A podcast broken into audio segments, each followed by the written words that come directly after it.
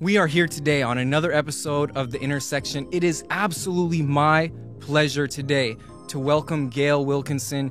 She is a particularly well known venture capitalist around Chicago and on Twitter. she is the founding partner at Vitalize VC. And um, to kick it off, I, I want to ask you this question about you're very heavy on trying to help non accredited investors and people, regular people in general, get into investing. And I'm really curious about why you think that's so important. I've been in the industry for 10 years. So I started my first venture firm in 2012 and have learned a lot in that time. I personally want more people to have a seat at the table. It's it's historically an industry where the same limited partners invest in the same general partners, which are also VCs or venture capitalists, invest in the same founders. And in order to make sure more money is going to underrepresented groups, we have to have more underrepresented check writers.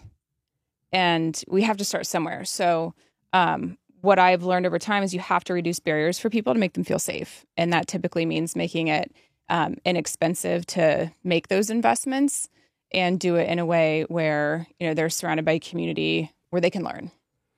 It sounds like you're saying that to make it easier for people to get to the top, you have to make it easier for all kinds of people to feel comfortable entering the space in the first place. Right. I mean, you know, for example, I didn't feel comfortable writing a $25,000 check my first time. I, I wrote and still write a lot of $1,000 and $5,000 checks, which is a lot of money for a lot of people. But for historically speaking, angel investors is actually not a lot of money. Historically, you know, to get into a deal, you would have to have at least 25,000 for that company. And we want to make it way more accessible so that our minimum within Vitalize Angels is only $1,000 per deal. That's so cool. So, um, do you have any examples of like success within Vitalize Angels or what's most promising to you? Yeah, we've done about 10 deals so far since we launched about a year and a half ago. And um, our general focus is technology and within that future of work which is fairly broad because if you think about it work technology is it's everywhere two-thirds of the planet works and so there's so much richness there um, a couple of examples I can give you. One is called Hound. It is a vertical um, application within the veterinarian industry, which is completely rethinking how work in that in that mm. space is done. So antiquated, fragmented, old school industry needs a lot of technology to kind of get them to today's day and age. Um, so that's a fun one. And then another one is called Lunch Payments. This is a factoring solution for small business small businesses that work within the education vertical. So imagine your mom and pop shop that's supplying something to a school system and you know you have to wait a long time to get your money. Their solution helps these small businesses get their money right away. You talk about this interesting contrast between uh, VC and being responsible to LPs, and then Angel, where you kind of have this extra freedom and flexibility to just invest in whatever you want. Mm-hmm. Can you talk more about that? Sure, sure. As an angel investor, you could invest in whatever you want because it's your money. So, from an agency perspective, you have final say. You can do as much diligence or as little diligence as you want on a company um, and create, you know, the portfolio of your dreams, literally. If you are a VC or a general partner who is investing on behalf of limited partners, you are a fiduciary to them. And that means you have to be much more careful and focused and strategic around ensuring you're building a portfolio and constructing that in a way that maximizes the potential to get outsized returns based on what you've promised them up front. You mentioned um, sometimes when uh, you get on calls with founders and it comes to a, a point where you say no and you want to be able to give them constructive, critical advice that you kind of leaned back or even gave gave up on it because you said people don't want to hear it. Mm-hmm. Do you think more people should be open to actively, proactively seeking critical advice? This is a tough one. Um, I I would hope that yes, we're ready for that, but um, human psychology would suggest that a lot of us are not ready for that yet. And so, I mean, Why mean, is that? I well, if you think about you're starting a business, it's your baby and you know a lot of people don't want to hear that their baby is ugly or that there's a problem with their baby. And I don't want to be the bearer of that news unless I can really tell from the conversation that the founder is open to being coached and is open to feedback. And there are a lot who are. Um, there are a few who are not.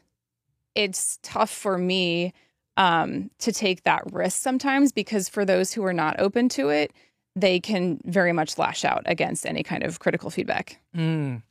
That being said, have you ever encountered moody founders who are a little bit um how do I say this in a they they get defensive or mm-hmm. they're unnecessarily like aggressive towards you and how have you dealt with that kind of thing? It doesn't happen a ton, but okay. yes, like I, you know, I have limited funds to invest both personally and as a fiduciary on the fund side. And I have to say no way more often than I say yes. We only invest in less than a percentage of the deals that come through the door. And I always try to be helpful where I can because I understand that somebody is spending their time to to you know share with me what they're working on. Um, and so if you know if they're defensive or whatever, I just try and let it roll off my back and move about my day because I it, I can only control you know how I react to that, and that's that's their thing. When I do see it, um, they are effectively proving to me that I make the right decision by saying by saying no. how have you tried? I, I assume that when you were starting, it was harder to let those things just roll off your back. But over time, you developed more of a thick skin to being able to just do your job and try to invest in the right people without being emotionally entangled in whatever interaction you're in. Um, I'm curious to know more about like your process going through that. Well, I don't think that that's necessarily true. Tell me.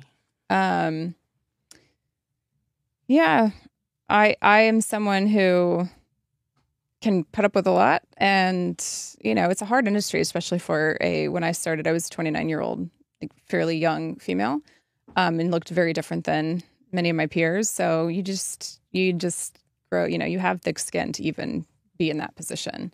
Um, and I, you know, I didn't focus. I don't like to focus on the negative. I actually don't really like to focus on the fact that there are things that are different because I'm a woman. I like to focus on the things that I'm good at, and that's people. So making sure that people feel um, you know, engaged and happy and connected and they want to work with us because at the end of the day, venture capital is all about the people and the connections that we make. It's a partnership. You've spoken specifically about this that of course you want to support and emphasize representation. Mm-hmm. But on the other hand, one day you don't want to even have to say I'm a woman VC. You're just a VC. We're way past that point. I am just a VC. And like I wish we were not even talking about this on this show. To be oh, okay, I can cut it out. But you've you've made it clear on other podcasts and stuff that people are always like t- talking about lab- labeling it like that. Yeah, like and and it's it's unfortunate. I think for underrepresented people in any industry to have to always talk about it. That's that's a burden that we bear. And we, you know, I just want to be seen as a venture capitalist. I'm a very good VC. I've invested in some awesome companies, but I always have to fight against this like, oh, but I'm I'm a woman VC. Do we ever say that he's a male VC or a man VC? No. Right, right, right. It just that's not in our vernacular. Um, we have to stop attributing to like others that they're different. Like there's actually, you know, so much value to having diversity in all facets of this business um, that there's alpha there. Like there's a huge opportunity. And for those of us that see that, um, I think we're going to make a lot of money. Absolutely. It's not just a social or cultural thing, it's absolutely an economic mm-hmm. benefit. Mm-hmm. Fundamentally, I couldn't agree more. Um, you've talked about how one of your favorite ways to meet founding teams is to uh, meet the co founders together and watching how they interact with each other. Can mm-hmm. you tell me more about like what you look for there? Sure. Yeah, I'd love to see the interpersonal dynamics about how they how they um, interact, how their um, their disposition to each other is, because these folks have to work very, very closely in order to get to a point of um, either raising the next round or an exit, something positive happening in the future. And it's you know it's really hard to start a business. It's going to be multiple years of a slog. There are peaks and valleys, and you want to make sure that the team really does get along. Have you ever dealt with like co-founder conflict mm-hmm. stuff and try to like help? Yeah, yeah. Co-founder conflict is big. It's a uh, one of the I think most common reasons that early stage companies fail. It's just like a marriage. Um, you kind of go into it thinking everything's great, and then when you really have to get down to it, value systems aren't aligned. And um, when hiring, whether that's either finding a, a co-founder or bringing somebody onto the team as an employee or a contractor, you want to make sure that that values alignment is there as a foundation um, and that skills are complementary. And if those two things exist at a base level, you have a high higher chance of success than when the, either of those things is not is not in the picture. Speaking of values alignment, you've talked about the importance of founder to investor alignment on a human to human basis. Um, can you talk more about the importance of founder to VC fit as people and their values rather than like a transactional thing? Sure. If if I'm raising from limited partners or if a founder is raising from me or other VCs, we want those relationships to be positive. So making sure that we, you know, feel like we can have that long-term relationship with somebody that's investing in us is important. Um, I'm very lucky to have a number of investors who've been with me for a long time, and I trust them very much. I know they trust me, and I, I am, um, I'm so committed to ensuring, from a fiduciary obligation perspective, that I do everything I can to ensure that we're doing things in the right way, and we're we're trying to hit that five x return for them. Um, like that, that's always going to be there, and and I want them to to feel that and to know that and and I can go to them and have real conversations about when things go well, but also when they don't go well.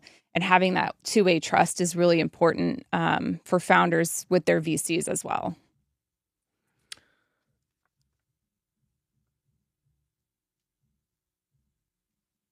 Um, how much about company valuations do you think are real, in your opinion? Like, how much is based off reality versus how much are we kind of like agreeing on it based on different factors? At the early stage, which is where I invest at pre-seed and seed stage, honestly, it's there's a fairly easy formula, which is mm. you're going to sell about 20% of your company at these early stages. If you're raising a million dollars, it's likely that you have a 5 million post money valuation. If you're raising 2 million, it's likely you have a 10 million post money valuation. And there's some variation and range within that, but you know, let's say 15 to 25% is what you're selling and you're going to end up somewhere in that range it really re- it really doesn't change until you get to Series A.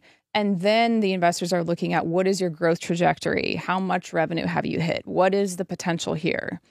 And those ones that are rocket ships, that's where you start to see really strong valuations. And those that, you know, are growing a little bit more slowly either won't be able to raise or they're going to see a lower valuation. Hmm. I'm really curious to know more about the nature of VC is that you only take so many deals from a large pool of people mm-hmm. that are asking you for money and then at the end of the day on, only a small amount of people with, within who you accept end up creating those returns. So what is it about that like decision making tr- process trying to find those diamonds in the rough?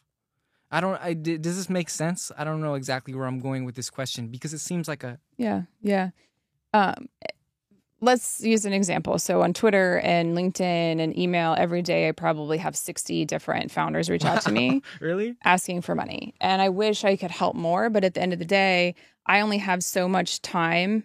And when when that many people are asking for it, I have to be focused.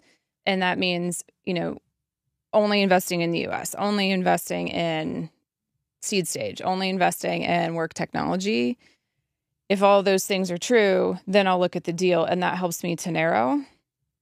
If I didn't do that, I would be nuts. Like I have people sometimes on Twitter getting upset with me for not investing worldwide. If you're a Delaware C corp and you're based somewhere else, I'll take a look at it, but it there's so much administration that I think founders don't understand in small funds. I spend a lot of my time doing that behind the scenes work and when I start to invest in different types of entities, for example, that increases the load. And so I have to be really cognizant that from a, um, ops perspective, I want really strong processes and streamlined procedures so that I can focus most of my time on finding companies, picking the companies, and then helping them after we make the investment. Because that's where that's where the return is. By figuring out how to do extra stuff behind the scenes, there's not really any lift for my investors there, so I shouldn't be spending time on it. It's not like you dislike companies outside Right. of the U.S. No. It just has to fit into Right. your model. Right. Interesting. Yeah. You said uh, when when working through an issue, you want to make sure that emails are free of emotion and blame, and that it's best to resolve. You did your homework. I try. I try How many do- podcasts did you watch? I try to I try to do this with all of my guests. I try to do this with all of my guests. Um, I absolutely do this with all of my guests. Wh- What is it about resolving conflict live that's so important? Because I think this is some this is something that everybody in anything, not just VC, can share. That r- conflict is best resolved live. Well, I've I have, you know, been in many different situations before and you want to be really careful about written communications and also verbal communications. And so if you're frustrated with something, waiting until you're not frustrated to deal with it is always helpful. Um if if you're a founder and you know you're upset with a client or a team member or whatever, you don't want that you don't want to say something in writing and then later be like, oh, I wish I hadn't done that. so it's much better to just pause on those things. As you're leader, you you're not. Yes, the team might be small, but at the end of the day, you have to think about the culture and the tone that you're setting, and make sure that you know you you are the first line of defense for any BS that comes through the door. You deflect that so that your employees don't have to even know about it oftentimes. Like that is one of the never talked about really Mm. terrible parts of being in the CEO seat is that you have a lot of that kind of stuff to deal with. So you, you crisis management and conflict management are things that all founders have to learn how to do well at some point. I've thought about this a lot actually. It seems really difficult because on the one hand, um as an employee, you kind of feel like you have a right to know about these things, but also you kind of know intuitively that if there's something going on, it's going to make you upset. Mhm. Um and I feel like a lot of founders want to be transparent, but they also know that if they're fully transparent, it might make people uncomfortable. Yeah. Um Yeah, you can't. Sh- that's it's a good point, especially with small teams. You want to share a lot of information and be transparent, but at the same time, you have to think about protecting people's time and emotions and energy. And there's there's a give and take there. Um, as the company gets bigger, it's easier to see there's no way we can share all this information, and there's just there's there's an objective reason behind that, but founders have to be really careful at the early stages or even you know in small vc shops um, my my job, one of my key roles, is to empower my team to do what each of them do does well, and I don't want them dealing with a lot of conflict. you're saying VC is an art form. Please tell us more about that. Yeah, if you think about basic definition of art is creating something you know that that it, that is interesting. Um, the portfolio, I think, is that for a, v, a VC. So I think about um, you know what it what it looks like and and how long it takes to create that and you know there's so much there's so many moving pieces but at the end of the day i have to paint that picture in a way that matches um, enough what i what i endeavored to do up front but also as things change you know making sure that at the end of the day like it is a very strong portrait of of the companies within the area that i invest and it has the highest chance of success which means returning capital to my um, to my lps so there's a there's so much there's there's some science but there's also a lot of art that goes into it Speaking of uh, being creative, Vitalize has pretty good content. You and Justin Thank and you. the team, like, um, within VC, I consider that pretty unique. I think more so people these days, especially younger people involved in it, are focused on that. But you guys are particularly good at it. Do you want to talk about anything about and Twitter? You're pretty good at Twitter. Do you want to talk about VC in terms of like a branding and content perspective? Yeah, I mean, I think this is also connected to VC as an art form, but my background is as a marketer, and I, I actually picked marketing to major in because it is the most creative aspect of business. And um, there are not a lot of small funds that really focus on content and, and marketing, brand, c- community, um, and we we lean into those areas very heavily for a number of reasons. But I think the biggest one is because we want to generate awareness. We want to be approachable. That's the word that we really think about within all of our marketing efforts. When a founder meets me, oftentimes they say, I follow you on Twitter and I feel like I know what to expect with you. Because um, if I were to ask people that, uh, most people are going to say she speaks her mind. She's very authentic and transparent and, um, you know, very open with information. And that to me, you know, that feels very authentic. So we wanted our our brand's um, identity, our firm and personal identities all to kind of rally around that approachability. What do you feel like is the value that you get out of Twitter?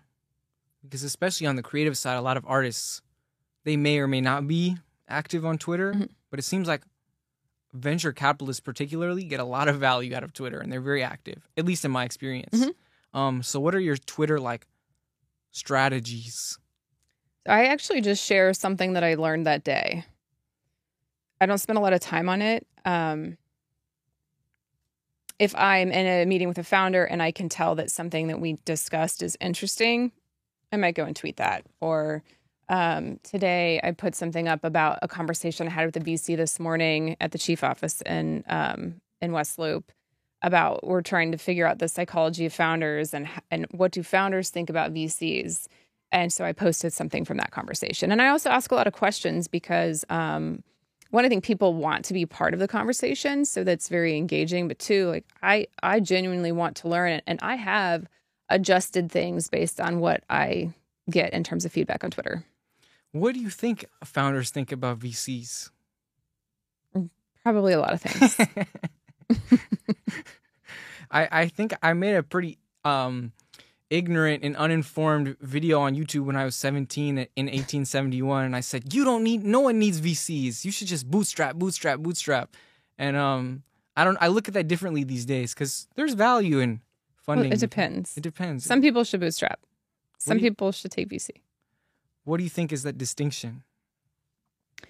Well, when you think about taking venture capital, you give up control and you give up ec- economics. So that's ownership. You might have somebody sitting on your board that can now help figure help you decide what you're going to do. So you lose that control and you're giving up ownership. And that's not right. It's not a, the right decision for some people. Um, you actually might make more money if you bootstrap and you get to a point where you own 100% of it and you're kicking off cash every single year that you get to keep 100% of versus you sell part of the business and yet maybe you grow a little bit faster but then at that point the vc is looking for an exit outcome and maybe that doesn't happen and you the founder are actually in a worse position financially so if you're if you know you're absolutely going to create or try to create a rocket ship and you want fast fast fast growth and you want to have a huge outcome, then you're going to need to raise venture capital. But if you want to retain control and you want to run the business for a very long time because you're so passionate about it, I would say really consider bootstrapping and running what's called a lifestyle business. And it's not that a lifestyle business is bad, you can actually make a ton of money as a founder running those types of businesses. But you're saying it may be a little bit more modest of a business, but then if you raise VC, you're going through this extreme exit goal. Yeah. And you're you're on that path and if you deviate from that path meaning you don't hit your numbers, you may very well blow up the company, right? I shouldn't be laughing. I know. It, it, it's unfortunate, but if you think about a VC, there are 30 or so companies in our portfolio. And after a while, the pack kind of shifts. There are a few front runners that are going to do really well. There are a couple behind them that could. They're still kind of unknown. Then there are some that are trending to failure, and then there's some that have returned very little or zero. And once again, I have to go back to my limited partners. I have a fiduciary obligation to them, which means I have to focus on the ones that are going to drive value. And if you're kind of in that middle and you need a lot of help, but I can see that when I project out what return you're going to have, if it's not material for my portfolio, I, by design, unfortunately, can't spend a lot of time with you. I have to focus on the ones that are going to drive the value. Like that's just how it works. So when you make that decision, you go in knowing if you end up in that boat, you got to be really creative to kind of find something else because some of the VCs might be like, hey, actually, just let's shut this down and give me my money back because I want to focus on these other ones. And that's not something that uh, maybe I would do at this stage, but later stage VCs absolutely have to make that call. Hmm. Well, to, maybe to close this out, you've talked about um, developing intuitive muscles over time on like VC in general and mm-hmm. what what com- what things to look for and behavior and the business in general. What would you say those like intuitive things are that you've learned over time? Yes, um, I really try to understand the founder and what drives them.